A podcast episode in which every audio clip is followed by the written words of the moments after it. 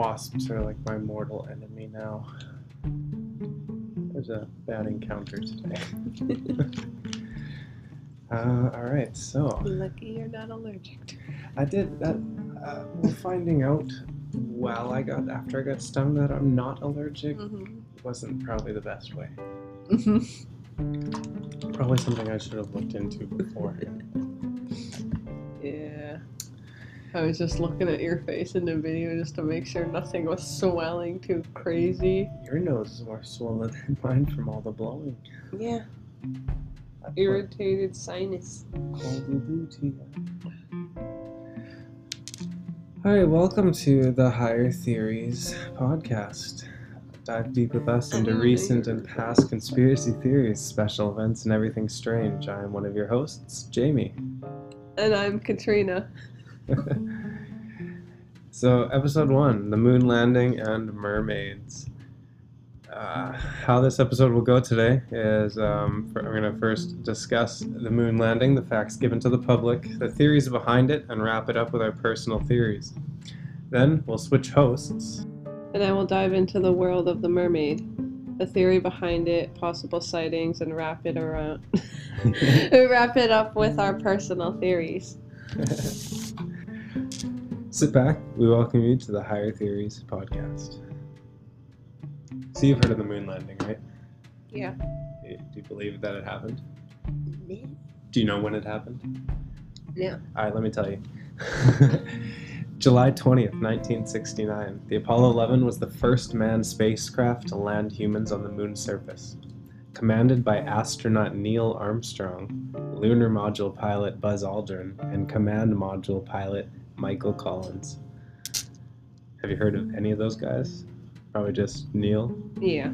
Yeah. Buzz Aldrin's, he's pretty famous though, you've probably heard of him. No, I've heard of Buzz Lightyear. Buzz Lightyear, yes, but he did not go, well, I can't say he didn't go to the moon, but he was not on the Apollo 11. Okay, anyway. We're going to skip past the launch, as that doesn't contain too many variables with the conspiracy, other than it didn't happen.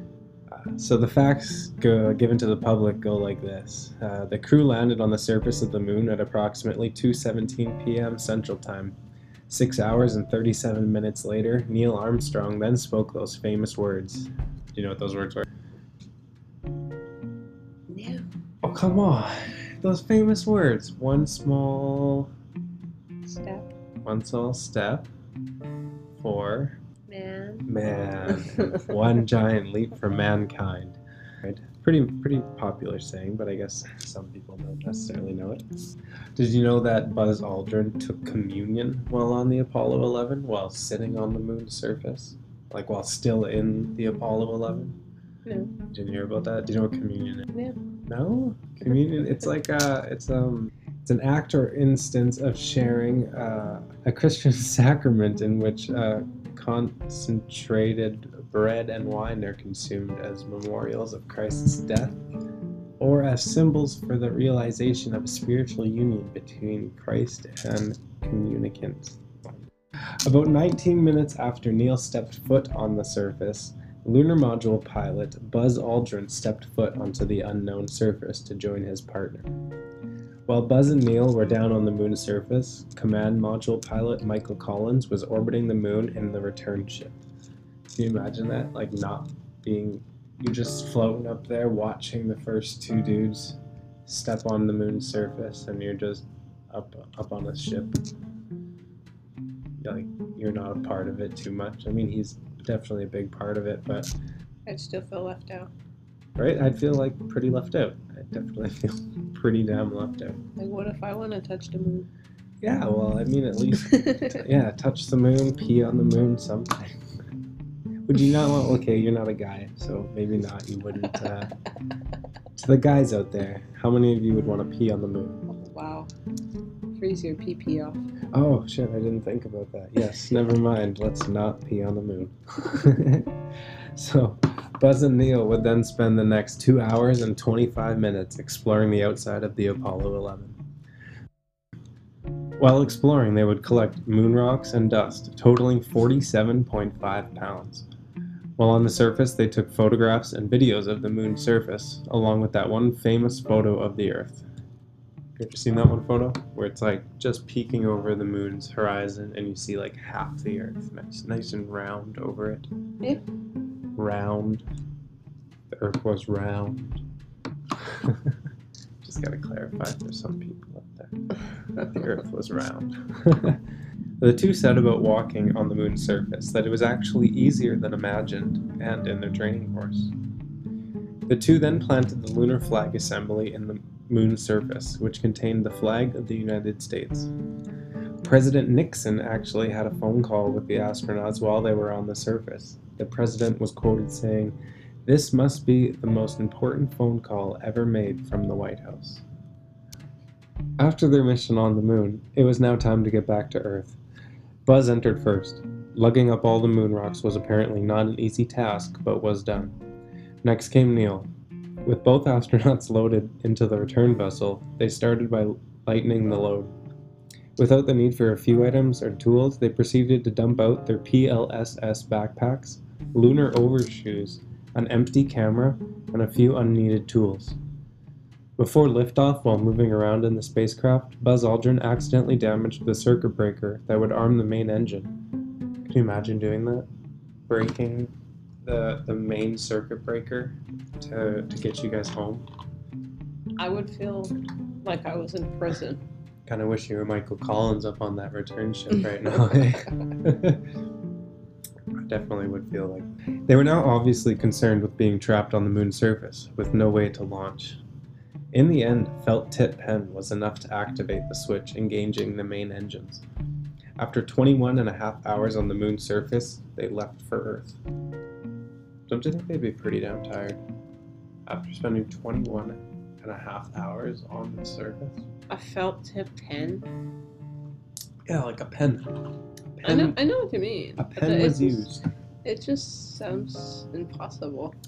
Well, no, like if you take, say, one of the keys off this laptop, right, you'll see the little, like, you know, I don't think it was like he, like, broke it and it cracked and the electronics were broken and then a felt tip pen was enough to, like, make it work. I think they just, like, busted off the switch, like, say, like, the control key here.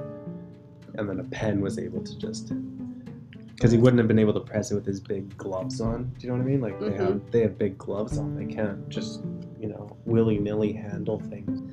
Apparently right before they launched though, Buzz was able to look back for a brief second to see the flag get toppled over from the exhaust from the Apollo 11.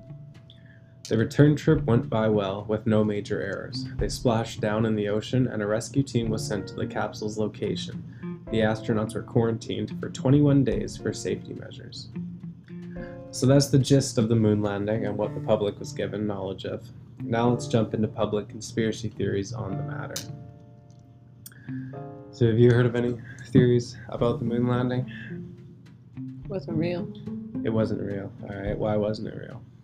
Well, one of the guys that worked for the company for a while, can't remember what year it was, it actually came out about with some evidence as well, stating that it was all a hoax. Oh, okay. What was his evidence that it was a hoax? Well, he stated that they didn't have enough equipment to make it to the moon. Well, not really just to the moon, but to the moon and back to Earth. Yeah. That would make sense. Like technology as well, probably. Yeah. Alright, so many people think that some or most of the moon landing was faked or staged by NASA. Some of the theories suggest that most or all of the photos and videos were faked or taken on a set similar to the ones they used in training. One theory on why NASA faked the moon landing was for the space race with the Soviet Union. Landing on the moon would gain a ton of fame and power for the United States. Although conspiracies exist, the Soviet Union even posted in the third edition of the Great Soviet Encyclopedia about the moon landing, stating the achievement to be factual, but they placed it third behind the launch of Sputnik in 1957 and Yuri Gagarin's flight in 1961. So, if the Soviet Union said we landed on the moon, did we? No. No? Even if the people we were in a race with to get to the moon. They were like, all right, you guys did. Don't you think that if they had any ability to say no, they would have? Well, there is the president. When the president wanted that, he had goals. Oh, Nixon? I think it was Nixon. No, it was Kennedy. That was Kennedy, I think. Yeah. In 1961. Yeah, around that time. Do you remember what his goal was? He wanted, his goal was actually a landing man on the moon and safely return him back to Earth. So like they faked it so that his promise would be like fulfilled. Successful. That makes pretty sense. A felt tip pen. A felt tip pen. Well, I mean, that could be a pretty good theory, actually. I've definitely seen that theory online for sure. Another theory was NASA's funding was running dry. They needed a reason to pour more money into the program. NASA had reportedly raised $30 billion to go to the moon. Many people claim that money might have been used for many things, like hush money to pay a few people off. What do you think about that? Do you think NASA... That could be another thing. NASA just paid some people. Mm-hmm. Hey, Neil, here's $5 million, or not think of $30 billion. Here's $100 million, Neil. Tell people you landed on the moon, you know? Mm-hmm, mm-hmm. Stuff like that. That could make sense. I would, that'd be a lot of people with $30 billion. That's a lot. And I don't know, you don't see any proof of Neil like rolling in a spacecraft right now. This, you know, $30 million spacecraft. All theories claim that all NASA employees are obviously lying about facts and evidence. Most also claim that the technology was not advanced enough to get us to the moon, as we have more technology in the first iPhone 1. Have you ever heard about the Van Allen Radiation Belt? I haven't. No. It's a zone around the Earth of energetically charged particles. These basically come from solar rays, solar flares, stuff like that. They say that most electronics should malfunction in this belt.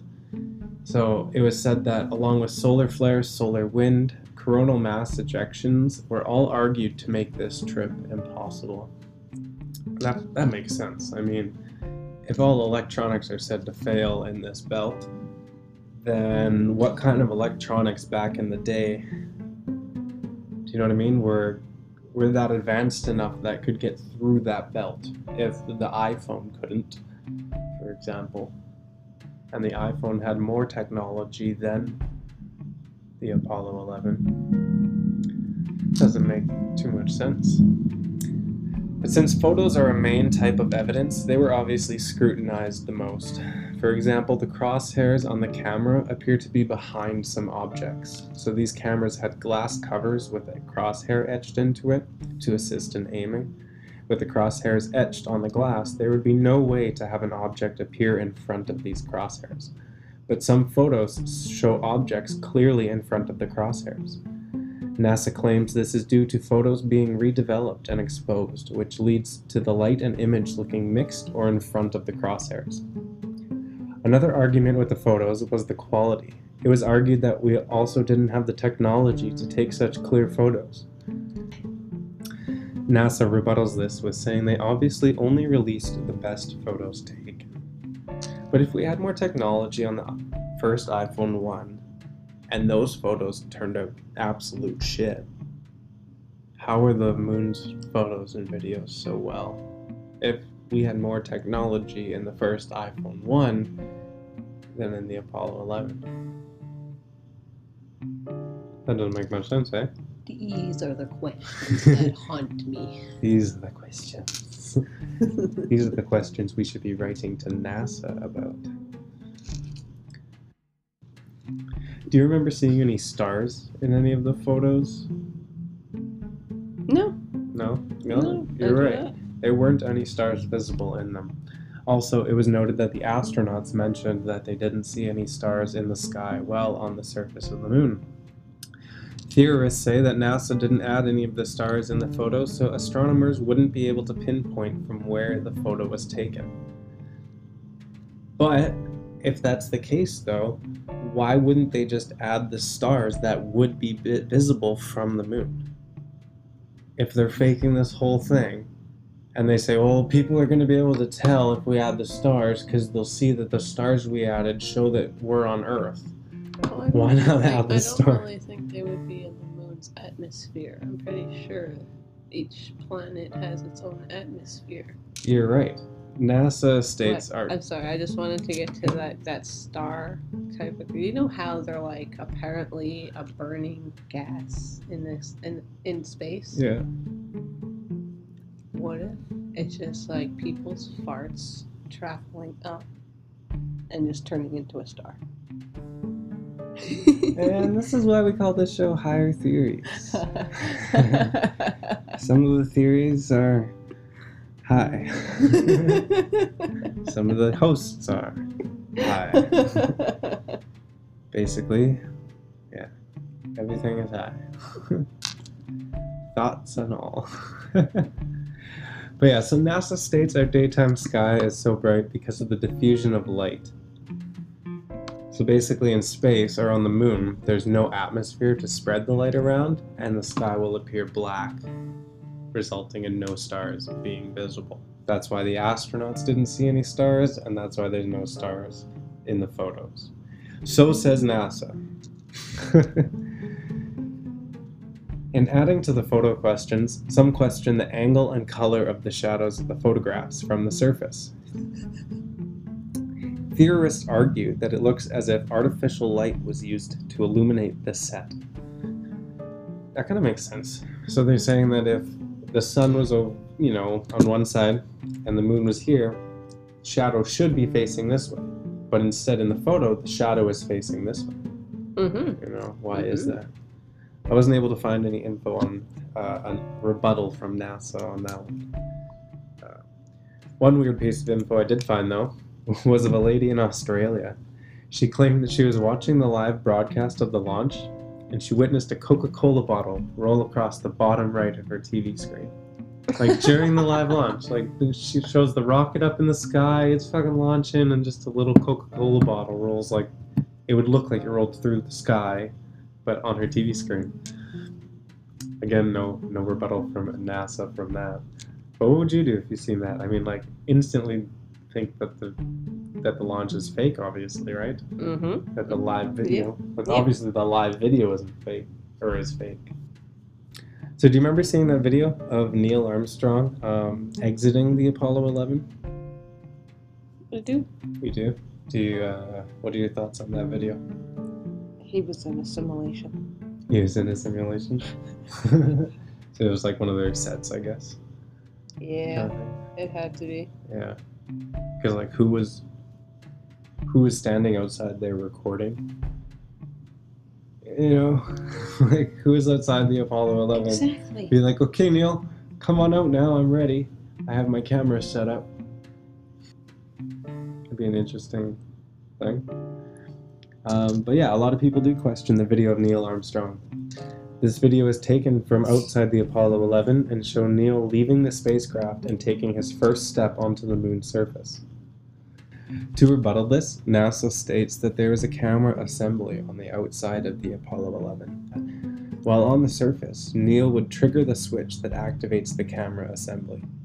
They state the camera then folded down from the Apollo 11 and was positioned to face the entrance of the Apollo 11. Once Neil activated the switch, the camera started recording and broadcasting directly to Earth live. So the flag. We've seen all the photos and maybe even the video. It shows the flag the astronauts placed do what seems to be swaying in the wind.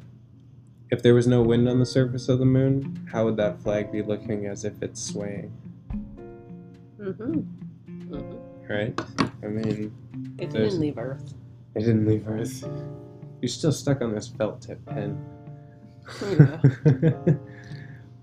They state that the flag had been folded up tightly before deployment, so creases and wrinkles were obviously prominent in the flag. To explain the flutter seen on the video, it was explained by the fact that it happened as soon as the hand was taken off the pole, resulting in a wiggle of the pole, making the flag itself appear to be waving for a quick second. I mean, that kind of makes sense, right? If you have this big pole and you take your hand off of it, it might have like a little bit of a wiggle, right? Which would then kind of make the flag seem to be like it's waving a bit. I could go on forever and ever about all the theories, rebuttals NASA has about the theories, enough to dedicate the podcast directly to this topic. Some including the footprints left, the mechanical issues, the footprints of the Apollo 11 itself were not visible, but the astronauts were able to leave some. Why? Cooling systems, delays in video and audio transmissions, missing data, blueprints, and the technology of the US versus the technology of the Soviet Union, not to mention Stanley Kubrick's involvement, and many, many more. But we will save that for a part 2 of the moon landing. So that was the public's info on the landing, some conspiracies behind it, NASA's rebuttals to the claims. So I guess now it's time for personal theories. What's your personal theory? Not true. Not true. So say, out of 10, one to 10, give it a rating of 10 being absolutely true and 0 being absolutely false. -10. -10, yikes. God, if you could push a switch with a felt tip pen, what would it change it to? If I gave you a switch and a felt tip pen, would it change your answer? No. -10. Even the flag, I feel like maybe we should do like our own test, like wrap one up and just. But then again, we have like different atmosphere. Yeah, than the moon. we would need a vacuum to do a test like that. I'm not sure what kind of tests you could do to prove we went to the moon. Are you gonna Google it? No. I'm sure Google will tell you that it's true. Alright, well, I would say that for me, I want to say that it happened. I know that there's a lot of reasons on why it might not have happened, and examples on why it didn't and how it didn't happen. But I think with the proof that we have today of just looking up in the sky, watching actual rocket launches, like you can go and watch SpaceX launch a rocket until you can't fucking see it no more in the sky. And to me, I think that might even be all the proof that we need. But then again, you never know. For me, I would say the rating, I would give it maybe a 6 out of 10. Right on the believable side, but still pretty skeptical. Alright, now we are going to switch hosts and switch topics to the mermaids. Aquafarians. What is a mermaid? It's an aquatic creature with the head and upper body of a female human, and the tail of a fish. Mere, meaning sea, and maid, meaning a young girl or young woman. The being with a humanoid torso and fish-like tail is only one type of aquafarian. In fact, there are many more advanced aquatic beings that come in all shapes and sizes. The mythical creatures are known to have a bad reputation. Some believe they are responsible for kidnapping, torture, and even murder. It's been said when someone is taken by a mermaid, it tallies very well with what is held with the African traditional religion. And we can't really say it's just a way of trying to explain things that people fail to comprehend. I gotta say though, from what I've seen of mermaids in like movies and stuff, if one was to kidnap me, probably wouldn't fight back. Have you seen the ones in Peter Pan? No. Well, yes, but I forget what they... They tried to drown Wendy. Oh, well, those would probably mean mermaids. Did you see the blonde in that movie we watched? Aquamarine. Really? I'm just kidding. Well, I mean, you're blonde. What does it matter? Half. Half blonde. Half.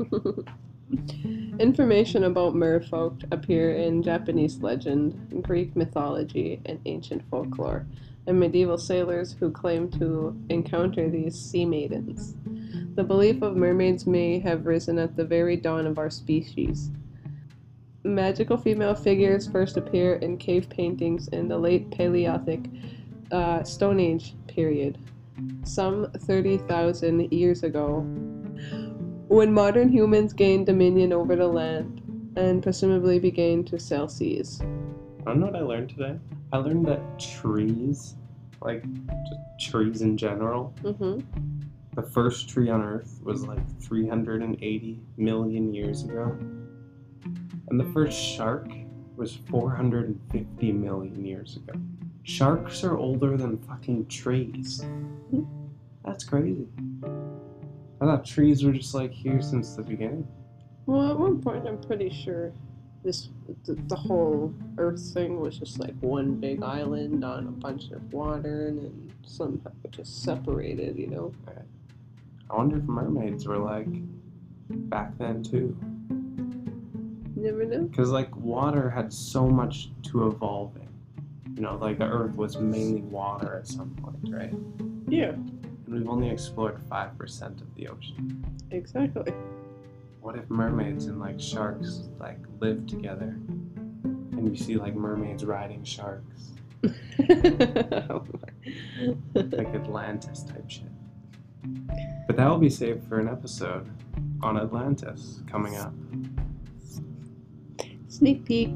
The sirens. Do you know what sirens are? Have you heard of them? I've only heard of them after speeding on the Perimeter Highway. Not those type of sirens. No, I have not. Can you please tell me? The sirens of Greek mythology, especially the Odyssey, conceived as a half bird and half woman, gradually shifted to the image of a fish-tailed woman. This shift possibly started as early as the Hellenistic period, as the first known mermaid stories appeared in the Syriac 1000 BC. The goddess Atargatis, mother of Assyrian queen Semiramis, loved a mortal, a shepherd, and intentionally killed him. Ashamed, she jumped into the lake and took form of a fish, but the waters could not conceal her divine beauty. So what do you think about that? What if I was a mermaid at one point and what if I was like a siren, okay, and I fell in love with you and unintentionally killed you? What would I do? I'd be dead. How would you feel? I'd feel dead. Pretty dead. D-E-D. Dead. Oh boy. Oh, I'd probably be pissed off as I'm dying, but... I mean, how would I feel? I can feel dead. What are your thoughts on it? What a siren is? Well, I think the siren is pretty cool. I mean, starting as a half bird, half woman, it would be pretty badass being able to fly around. But then after she jumped into the lake because she was ashamed, would be pretty interesting being able to take form of a mermaid. That'd be cool. I think I would definitely try it if I had the possibility to. Would you? Of course. There are like two different conspiracies actually about that. After she took form of a mermaid, human above waist, fish below, although the earliest representation of Atargatis showed her as a fish with a human head, arms, similar to the Babylon god Ea.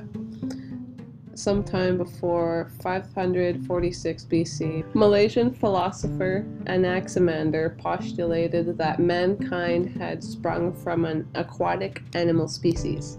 He thought that humans who begin life with a prolonged infancy could not have survived otherwise. There have been a few sightings in the world of mermaids. These are just a few of them I could find on the internet.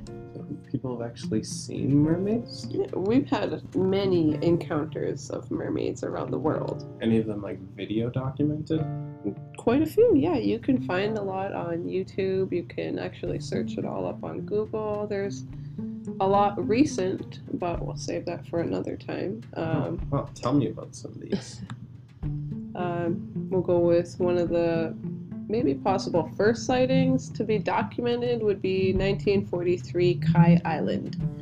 And during the 1940s, Japanese soldiers were stationed on the Kai Island, Indonesia, and had some really interesting accounts with mer people. The local villagers knew these creatures as Orangaken, which means human fish. A man named Sergeant Taro told the village chief if one was ever captured to inform him immediately. One day he found himself face to face with a creature he described as roughly 4 foot 9 inches tall, pinkish skin, human-looking face and limbs, with spikes along its head and a mouth like carp. And it's just some real short white guy just doing the fish face. 4 foot 9.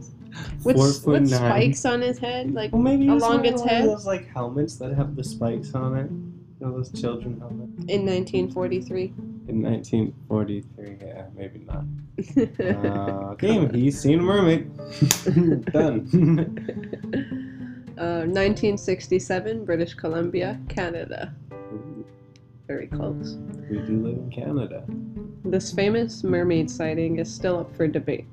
A group of tourists were on a ferry in Canada and spotted a topless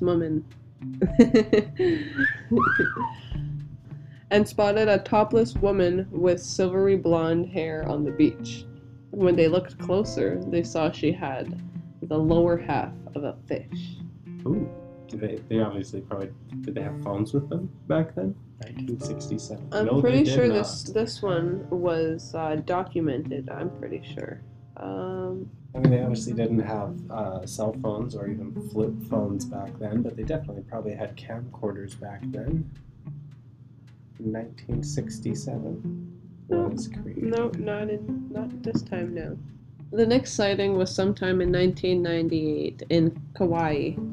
Off the coast of Kauai, a diver for Jack's Diving Locker, LaShier, stated, "I feel very lucky that I'm the one to finally prove to the world what people here have known for half a century.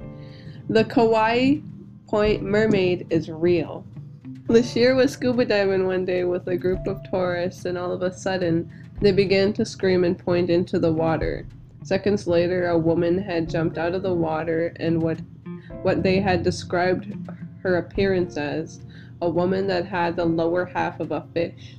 Shocked and frustrated, LaShier did not get a picture and continued on with his day. Oh man, I would totally have tried to get a picture of it even. Yeah. Later on, he was taking photos of underwater life and felt the water moving above him. LaShier found himself seeing the mermaid for a second time, and he actually got a photo. Ooh. 2009, Israel. This one was actually pretty recent. Ooh, let me hear about it. This sighting is one of the world's most famous sightings you can find on the internet. In 2009, about a dozen people near Kiryat Yam, Israel, said they had saw a mermaid frolicking in the waves near the shore. This happened several times, and as more people testified, they did in fact see a mermaid. The Israel government finally took notice and issued a $1 million reward for anyone that could capture some real footage of the Israel mermaid. Sad to say that $1 million is still up for grabs. Uh-huh. If anyone can prove the mermaid sighting was real. No one found? That's crazy that no one got another video of it after so many people had seen it. Right? You'd think that they would would be at least one more video being able to be captured. Oh yeah.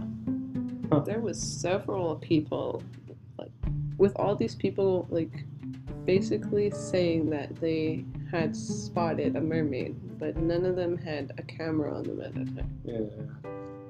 But once there was the $1 million, like, bounty, I'm sure people even flocked to the area to... I'm pretty sure that's what maybe drove them away, made them not really want to come around more. Oh, maybe. Yeah, people more, just more trying people to... area, yeah, people trying to find them now, search for them. Maybe there's divers out there looking for them. You never know.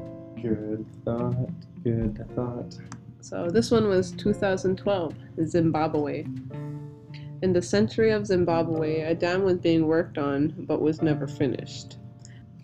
Attempts to install pumps for irrigation at the dam near the eastern highland city of Myrtar came to an abrupt halt, because the workers not only believed, but blamed mermaids for their equipment misfunctioning. How would you feel about that? If you were trying to get something done, and there was, like, these aquatic creatures just... I mean, messing with your... It would obviously frustrate us, for sure. We would want to get our stuff done, our work done, but if it's if our, you know, our machines keep malfunctioning, then I don't know. I don't know what we would have to do. We'd have to kind of deal with this mermaid. Reports of the mermaid sightings were brought to attention as a traditional healer was called to cast the mermaids out. To this day, the dam was still not finished. Really? So the traditional healer didn't work? Or maybe the workers were just like, screw this, we're still not going. You never know. It was said that they had other people, not like people that weren't from Zimbabwe, come to try and work on this dam. Mm-hmm. But when they actually went to do this dam, they discovered that they had also had these sightings of mermaids, and they no longer want to return to the dam. They didn't want to get it finished. So makes sense. So that's the theory on mermaids, aquafarians, and so many other names and physical characteristics they contain. There are a variety of people who do believe these specimens exist, but there's a huge population that does not. I, for one, do believe that these aquatic beings exist. A conspiracy theory about any theory needs proof, and that would be just about anyone's question. Do you have proof? No one can yet prove that they do in fact exist. Yet people who have spent lots of time at sea claim to have seen and interacted with these aquatic phenomena, and somehow they have been a topic of interest amongst people for thousands of years. This will forever be an extraordinary belief, until it's proven fact or fiction. So what are your thoughts? Oh, tough. I definitely believe they exist. Like I said earlier in the episode, water has been the main source of Earth since the beginning, kind of thing. Water has dominated Earth. Water still dominates Earth. We've only explored 5% of the water that is on Earth. So I think the chances of them existing in an area that we just have not explored yet is very, very possible. I definitely think that there could be some type of evolution that evolved not humans into mermaids, but maybe mermaids into humans. See, there's that evolution theory that we came from the water, right? We were fish that started learning how to walk on, you know, little legs and this and that. So why couldn't mermaids do the same? Or why aren't mermaids the same? Maybe they are the same. But that is my thought on it. So I definitely think they exist. My rating would definitely be an 8.5 out of 10 for mermaids existing. What about you? I've got to give it at least a 20 out of 10. 20 out of 10, just because there was no felt tip pens, right? No felt tip pens. There we go, 20 out of 10. All right, well, that was the first episode. We want to thank all the people who listened to this podcast. You can find us on Instagram, YouTube, Spotify, and everywhere else you listen to your favorite podcast. Just do a simple search of Higher Theories, and you will find us. Thank you once again. Goodbye.